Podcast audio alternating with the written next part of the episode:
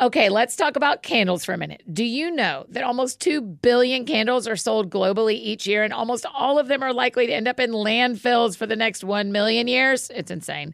That's why I think it's really cool that Notes candles exist. They're working to eliminate single use candle vessels and give home fragrance lovers a more earth friendly option. Notes has created a refillable candle system that allows you to use your candle vessel over and over again. It is super easy. The candles are made with fragranced wax beads, so all you do is place the wick in your reusable notes jar and fill it up with the wax beads and enjoy your fragrance for up to 36 hours. The Santal and Atlas cedar scent is like this woodsy, calming smell. It's so nice. And they have oat milk and balsam berry, vanilla and pepperwood, pistachio and rosewater, and a total of 13 really great options to choose from.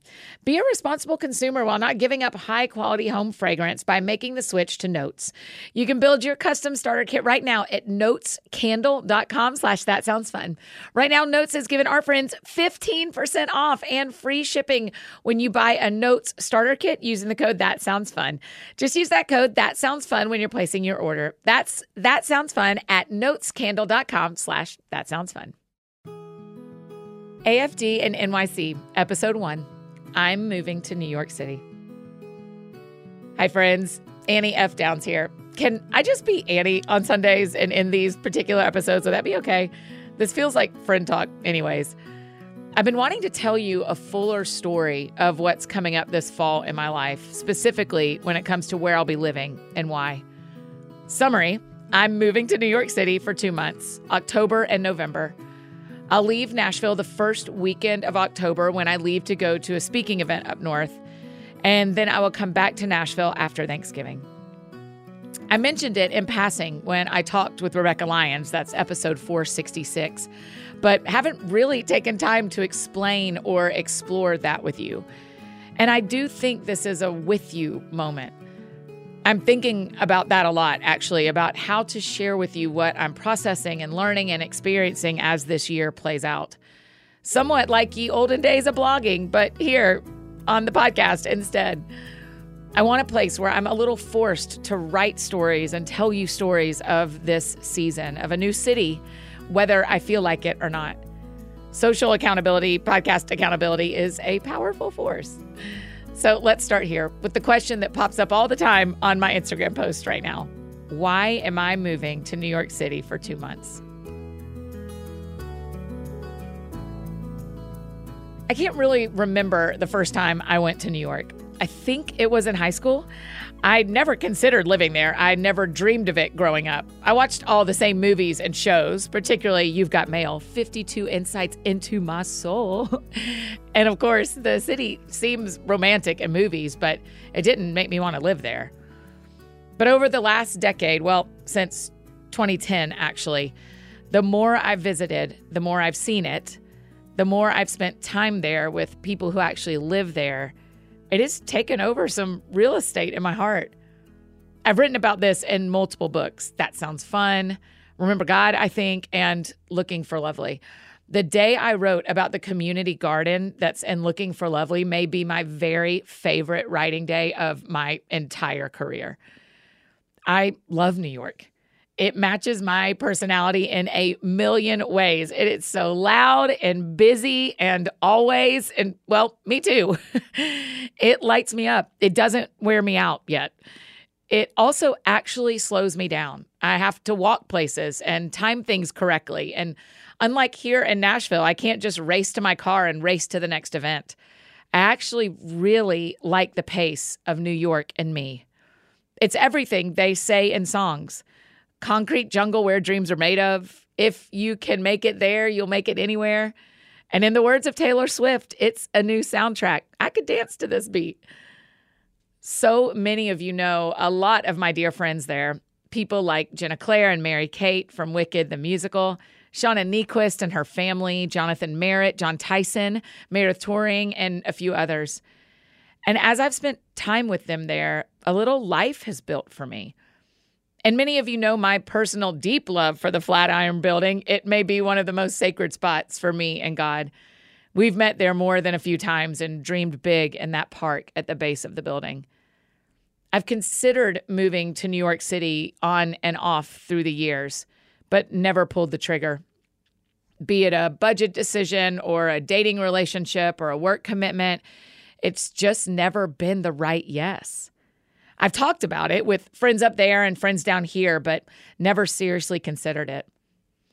I was up there this year for New Year's Eve, sitting at the dinner table with Mary Kate and Jenna Claire and their husbands, Meredith, and a few other friends. I said, kind of more to myself than anyone, Man, I love this place. I wish I lived here. And Mary Kate looked at me, nothing but kindness in her eyes, and she said, You know what's funny? We've been friends for a lot of years, and everything you say you're going to do, you actually do, except this. And it stopped me in my tracks. She's right. I do try to be a woman of my word. And I knew that was a statement from a best friend inviting me to either change my choices or change my words. Do I really want to move there or am I just going to keep saying it? Side note, either would have been fine. If I would have chosen just to quit saying it, that still makes me a woman of my word. It was just time to reckon with that. So the next day, New Year's Day, I called my friend Jonathan Merritt and told him what happened at the dinner table. He said, I think you're on the line of I would love to and I wish I would have. Man, he was right. He is right. I actually came home a little embarrassed, but mainly just between me and God. Like, gosh, if I missed this invitation before, was I supposed to have already done this and I blew it? And just real quietly in my heart, I felt the Holy Spirit ask me back, But have you ever heard me invite you like this? And I hadn't. It had never been so clear. The desire had long been there, but not an invitation like this. This is where things get complicated, though. I love Nashville. My life is here and my family is close. There are a lot of kids that we call mini BFFs. There are a lot of my mini BFFs who depend on me to show up in their lives.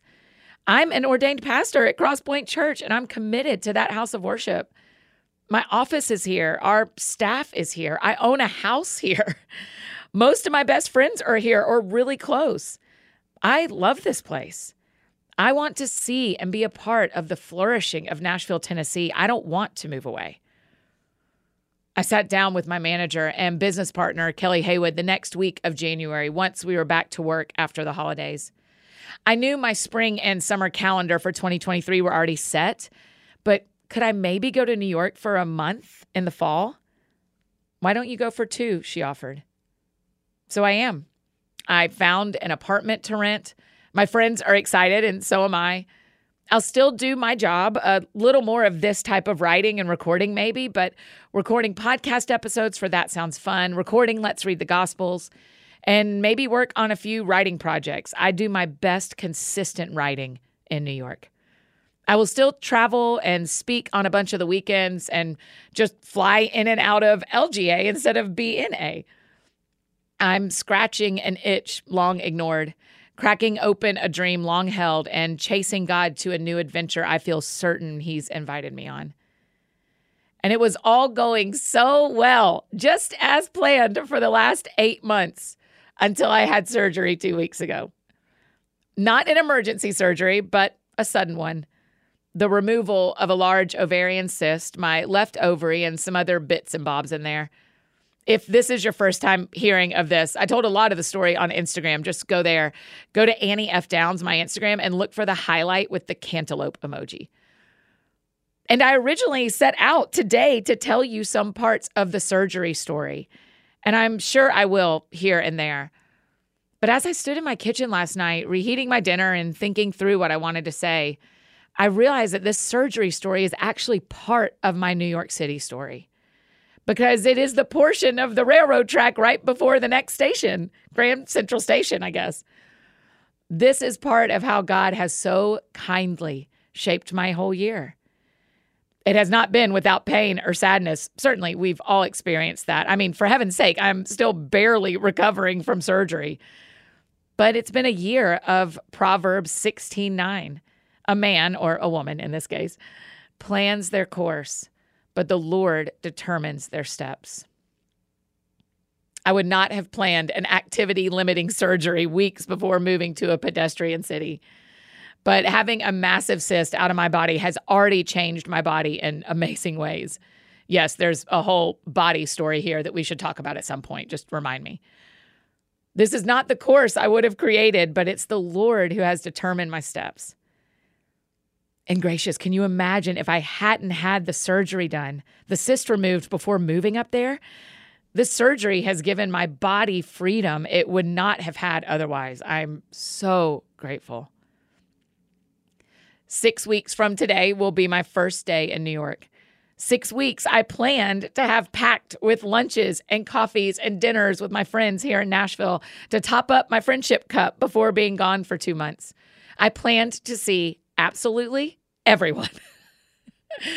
but that won't happen because a healing body doesn't need to go at 100 miles an hour socially.